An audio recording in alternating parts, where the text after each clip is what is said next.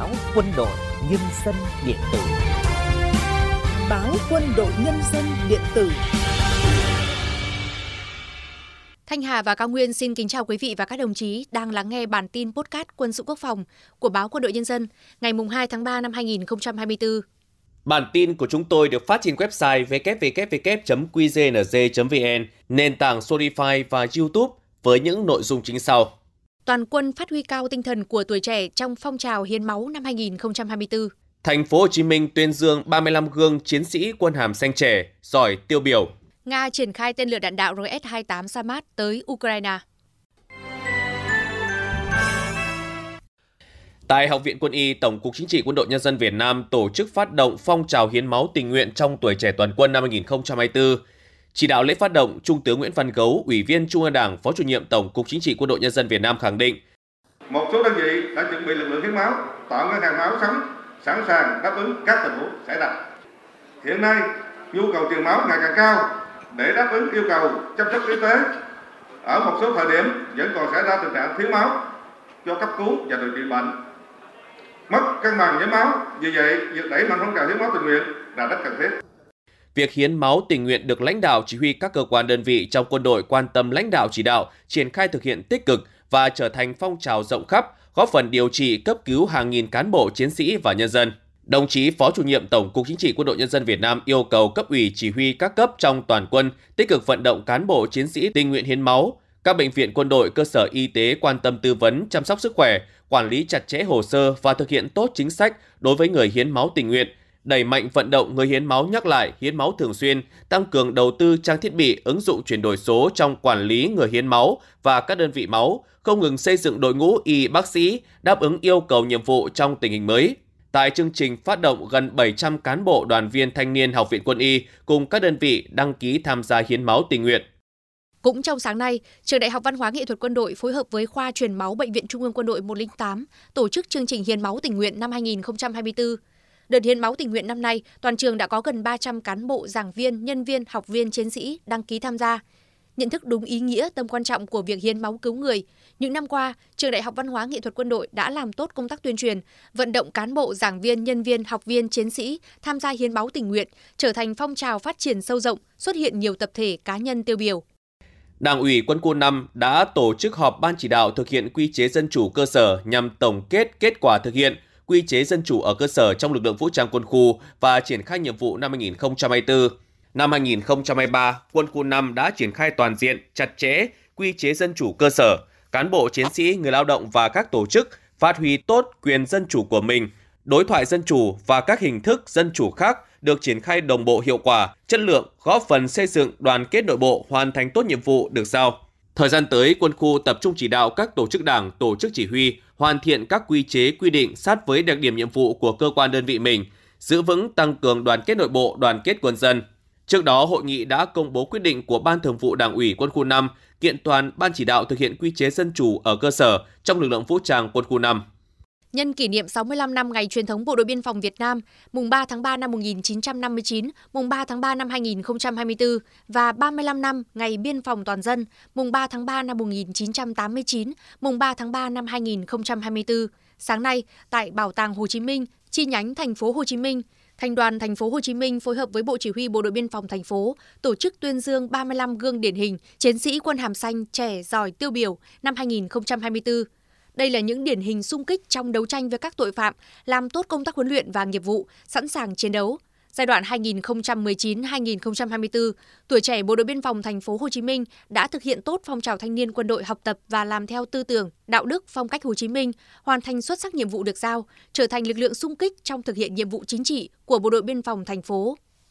Lữ đoàn 170 vùng 1 Hải quân vừa tổ chức lễ gia quân huấn luyện năm 2024 và đón nhận huân chương bảo vệ Tổ quốc hạng 3. Năm 2023, Lữ đoàn 170 được Bộ Quốc phòng tặng cờ thưởng đơn vị huấn luyện giỏi, Năm 2024, Lữ đoàn 170 tiếp tục huấn luyện theo phương châm cơ bản thiết thực vững chắc, coi trọng huấn luyện đồng bộ chuyên sâu, lấy thực hành làm chính, kết hợp chặt chẽ giữa huấn luyện quân sự với giáo dục chính trị, huấn luyện gắn với xây dựng chính quy, quản lý giữ nghiêm kỷ luật, đột phá huấn luyện cơ bản làm chủ chuyên sâu trong khai thác sử dụng vũ khí trang bị kỹ thuật, nâng cao chất lượng huấn luyện cán bộ, chú trọng huấn luyện đối kháng và hiệp đồng giữa các đơn vị.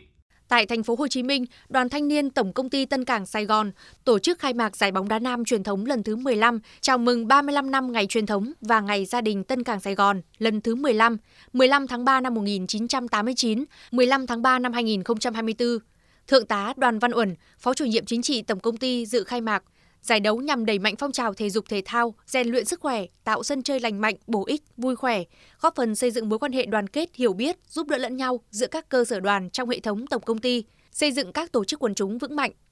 Tại Tuyên Quang, nhà máy Z113 Tổng cục Công nghiệp Quốc phòng tổ chức gia quân hưởng ứng Tết trồng cây Xuân Giáp Thìn năm 2024. Từ năm 2021 đến nay, nhà máy đã trồng mới gần 40.000 cây xanh các loại và hơn 20.000 m2 cỏ phủ xanh đất trống đồi trọc cải thiện môi trường sinh thái, giảm nhẹ thiên tai, giảm hiệu ứng nhà kính và xây dựng cảnh quan doanh trại đơn vị xanh sạch đẹp, góp phần cùng toàn quân thực hiện chương trình trồng 1 tỷ cây xanh vì một Việt Nam xanh do Thủ tướng Chính phủ phát động. Sau buổi phát động gia quân, lãnh đạo chỉ huy cùng cán bộ công nhân viên, người lao động của nhà máy tham gia trồng 3.500 cây xanh các loại trong khuôn viên đơn vị. Thực hiện ý kiến chỉ đạo của Thủ trưởng Bộ Tư lệnh Quân khu 4 về việc nâng cao chất lượng sức khỏe chiến sĩ mới năm 2024,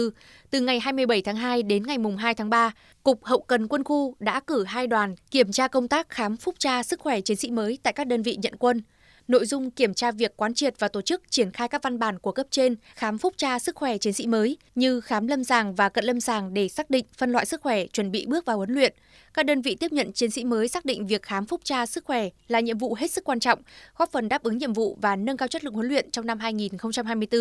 Do đó đã tổ chức triển khai chặt chẽ, thành lập hội đồng khám phúc tra sức khỏe chiến sĩ mới gồm những cán bộ có đủ năng lực chuyên môn đáp ứng yêu cầu nhiệm vụ.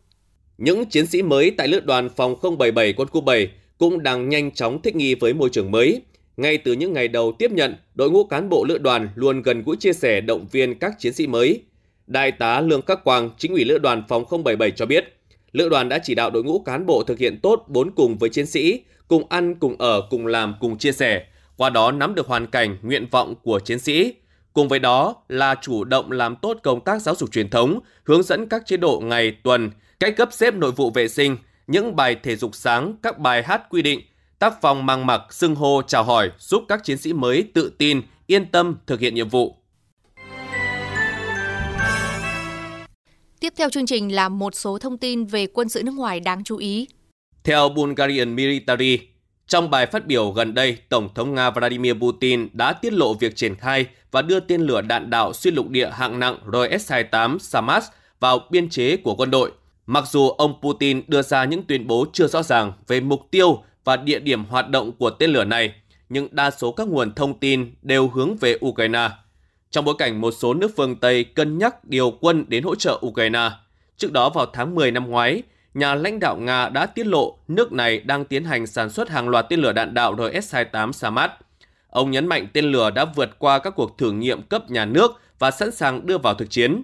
Được nhiều phương tiện truyền thông gọi phổ biến bằng cái tên Satan 2. RS-28 Samad là vũ khí được Nga ca ngợi là tên lửa sát thương mạnh nhất thế giới. Đây là hệ thống tên lửa đạn đạo thế hệ mới của Nga. Mới đây, lực lượng vũ trang Đức vừa ký hợp đồng với nhà sản xuất vũ khí của nước này, Heckler Koch, để thiết kế và sản xuất riêng một loại súng tiểu liên giảm thanh cho lực lượng tinh nhuệ quốc gia. Military Lake đưa tin, loại súng này có tên gọi G39, được phát triển dựa trên nguyên mẫu súng tiểu liên HK437, sử dụng cỡ đạn 300 AAC Blackout 7,62 x 35 ly, được triển khai vào mùa thu năm 2022. Dự án này nhằm cung cấp một biến thể hiện đại và có hiệu suất cao hơn để thay thế biến thể FP5, vốn được sử dụng rộng rãi trong các lực lượng đặc nhiệm và các đơn vị trinh sát. Dự kiến, Đức đặt hàng 988 khẩu súng G39 cùng các thiết bị kèm theo. Những thông tin quân sự nước ngoài vừa rồi đã khép lại bản tin hôm nay của chúng tôi. Xin chào và hẹn gặp lại quý thính giả trong bản tin ngày mai.